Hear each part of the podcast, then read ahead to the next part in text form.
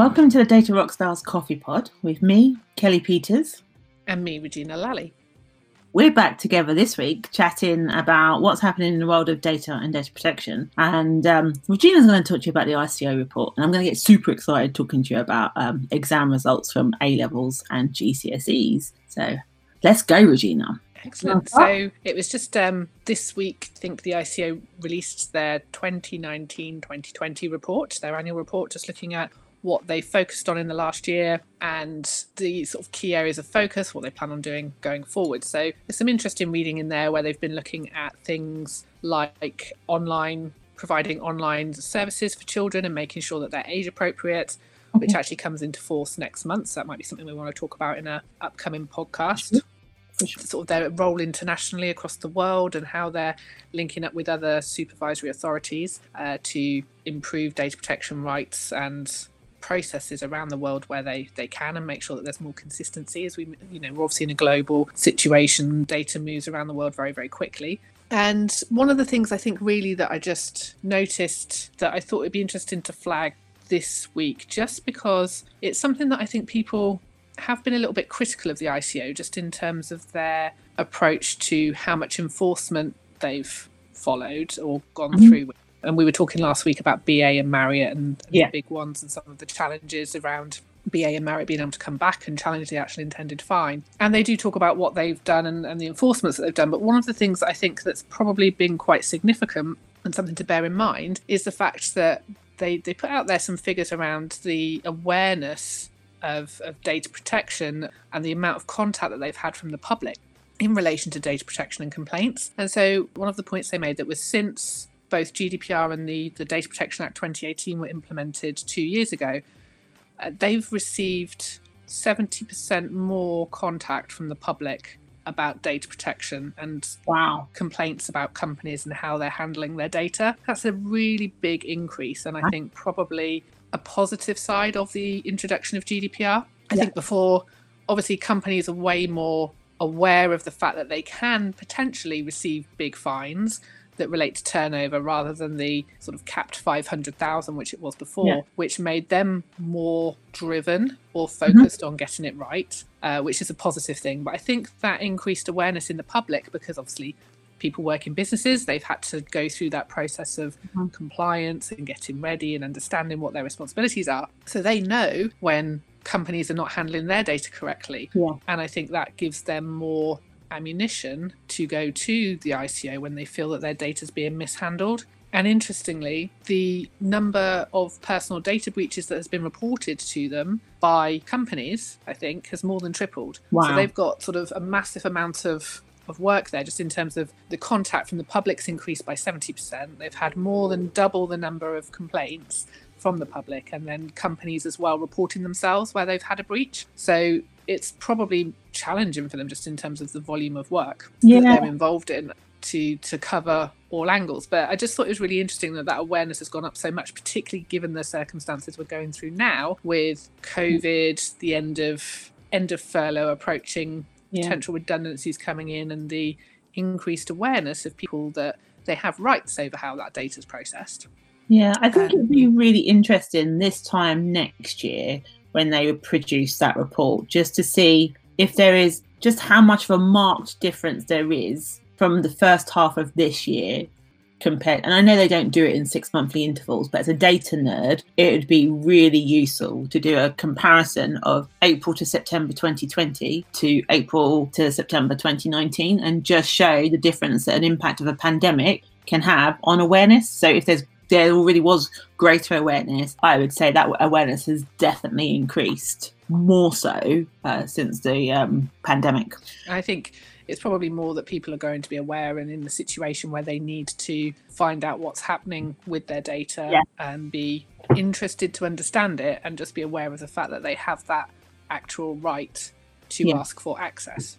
Yeah. Which I think leads in probably quite nicely, nicely. to yeah. the sort of main topic of, of today's conversation. Yeah. And I think we described before the podcast, you may have to rein in my level of excitement in terms of what I think this could generate. So, one of the conversations we've had is the impact that the coronavirus has had on education, in that students haven't um, been able to complete their assessments in schools or their exams. They've all had their education not stopped, but delivered very differently uh, during mm-hmm. the, the, coronavirus. And the decision was that there'd be no exams taken in halls and stuff. The, the determination, I think students' expectation was that their tutors and their teachers would make a decision based on their preliminary exams, mock exams, or whatever they're called these days. And that would then inform what their GCSE and A level results are going to be. And actually, what has come about in the last couple of weeks is actually there's an algorithm, and we talked about algorithms last week and about mm-hmm.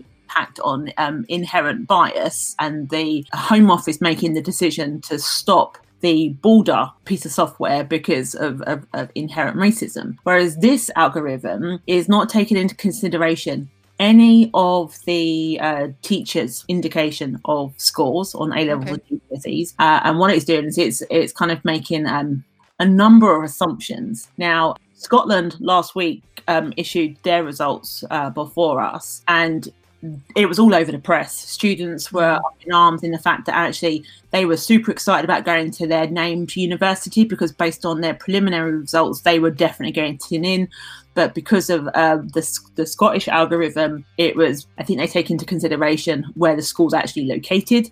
And uh, the predicted scores for a number of students were less. So students weren't getting into their school. Now, as I mean, it's a long time ago since I've done my exams, but you know when you've had a bad exam. You also know when actually thinking, you know, you've done better than what your mocks were, and to yeah. know actually, oh, hold up, I'm now not going to get to go in to my university. I'm not even going to get into my first or second university. You know, I may struggle to get into my third. That's my for me as a student, I'd be crushed. I think that. I saw um, an article that was describing it's actually a local school in West Oxford, Matthew Arnold, and um, one of the fathers of a student there, his son was predicted, you know, top grades, place at Cambridge, and with some help from uh, he, like he had some knowledge his own on on stats and algorithms and based on the publicly available data that the uh, sort of overarching body Ofqual were looking at how they were going to implement the results. He actually figured out what the discrepancy would be in terms of it being about 39% of students getting lower than the predicted grades. And at the time, Ofqual like dismissed it and said, no, that's not right.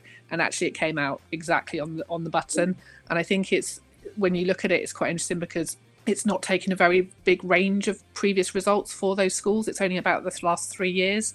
Yeah. And so if you've got I know they've tried to manage it a bit with smaller groups. So if you've got a group of less than five, they will look at the teacher's understanding of the the children and how they've they've actually performed because the figures would be too small and, and highly skewed. But I think even with the numbers when they get bigger, they're then not taking into consideration at all the teacher's viewpoint, and it's purely on the automated process. And so if you've got schools that are in areas where it's you know more deprived or that they get more um, fluctuation each year mm-hmm. between results then that's really affecting those individuals this year based on previous students performance which yeah, can't be right. And i noticed um, another data protection practitioner was talking about the fact that the Norwegian Data Protection Authority has told the International Baccalaureate that they can't do that. They can't apply mm. previous students' performance to this year's cohort and they have to re market because it's not a fair way of processing individuals' data because it has an impact on those individuals now, but it's not their data, it's somebody else's yeah. data impacting on their future. So and I thought that was quite interesting. I think that's a fascinating decision because if you look at what's happened, so Scotland reversed their decision. So what they said, they apologised in Parliament, and there are calls for the education minister to be removed. And they've now gone and said it will be based on teacher assessments because it's caused that much. I mean, students were up in arms and they were demonstrating. In this, uh, in England, the education minister has said absolutely no, they are not turning back on that. Mm-hmm. There is a bit of speculation about whether or not that will stand true or not, and I think next week will uh, will tell. Um, but what I wanted to say to people, and what I think might happen, and a lot of commentators on social media are saying the same thing, is that as a student, I'd want to know what my predicted scores were, what my assessment, mm.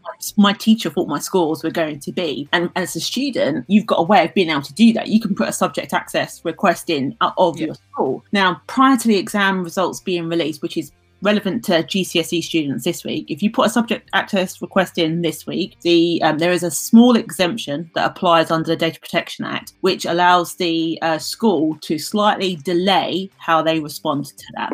Um, and it's mm-hmm. only until the publication of the results. Right. If you're an A level student, your results have been published. As of today, you could put in a request in to your school and ask for um, your information.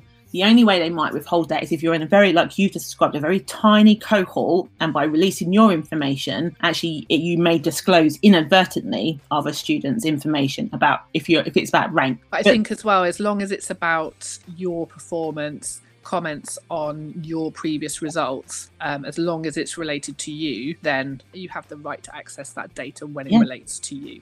So I would, I mean, I would absolutely be advocating doing that because, I mean, I did my I didn't do A levels, but I did GCSEs in 1992. There you go. Yeah, I know. so old, I forget when the year was. And but had had this algorithm, take, had we had the pandemic when I was doing my GCSEs, I would have been much worse off had mm-hmm. you know with this algorithm because I always did better under pressure in exam conditions with my yeah. results. So I know I would have got better results. To, and then to know that an algorithm has made a decision based on the school that I was at, and there was a whole mixed range of kids in my school I would have been absolutely devastated. And who knows, I might not be sitting here today doing this podcast. Um, that would be a tragedy. I think so. But I think for me, is that this is a massive impact today and in the future. And if we are going to use algorithms, we have a regulation that allows us as individuals to say, I'm not confident about the decision you've made entirely on that automatic decision. I want to challenge that. So the, the regulation allows you to challenge that. And two, it allows you to ask the question, well, I want to know what information you have about that, about me. So you could then potentially challenge it. So I might be a little bit kind of radical here, but exercise your rights, students. Absolutely. And I think it's that important idea. I think people relate GDPR and the Data Protection Act very much to hacks and breaches, but do. actually it supports a whole host of other rights that you have. And I think for students right now, that right of access to understand what it is that they were predicted to have and then the reasons on which that was based, and then the ability to have that right to challenge the decision that's been made automatically that's going to have a big impact on their life. Uh, yeah. So it's either if it you know if it's legal, but this is you know this can determine whether which university you go to, or you know whether or not you even go. If you know yeah, if you completely missed the grades, then you know you might not even get into your second choice uni. Yeah. In which case, you know it might not be a bad thing, but it you know it's not the path that you were choosing to take, and that shouldn't be out of your hands. And so using your rights under GDPR to challenge the controller to give you that information or to allow a human being to look and review that that decision making process is a really key one right now. And I think there's a lot of privacy experts out there calling for students to actually undertake that challenge directly because they're not allowed to challenge the grades on an academic basis in England.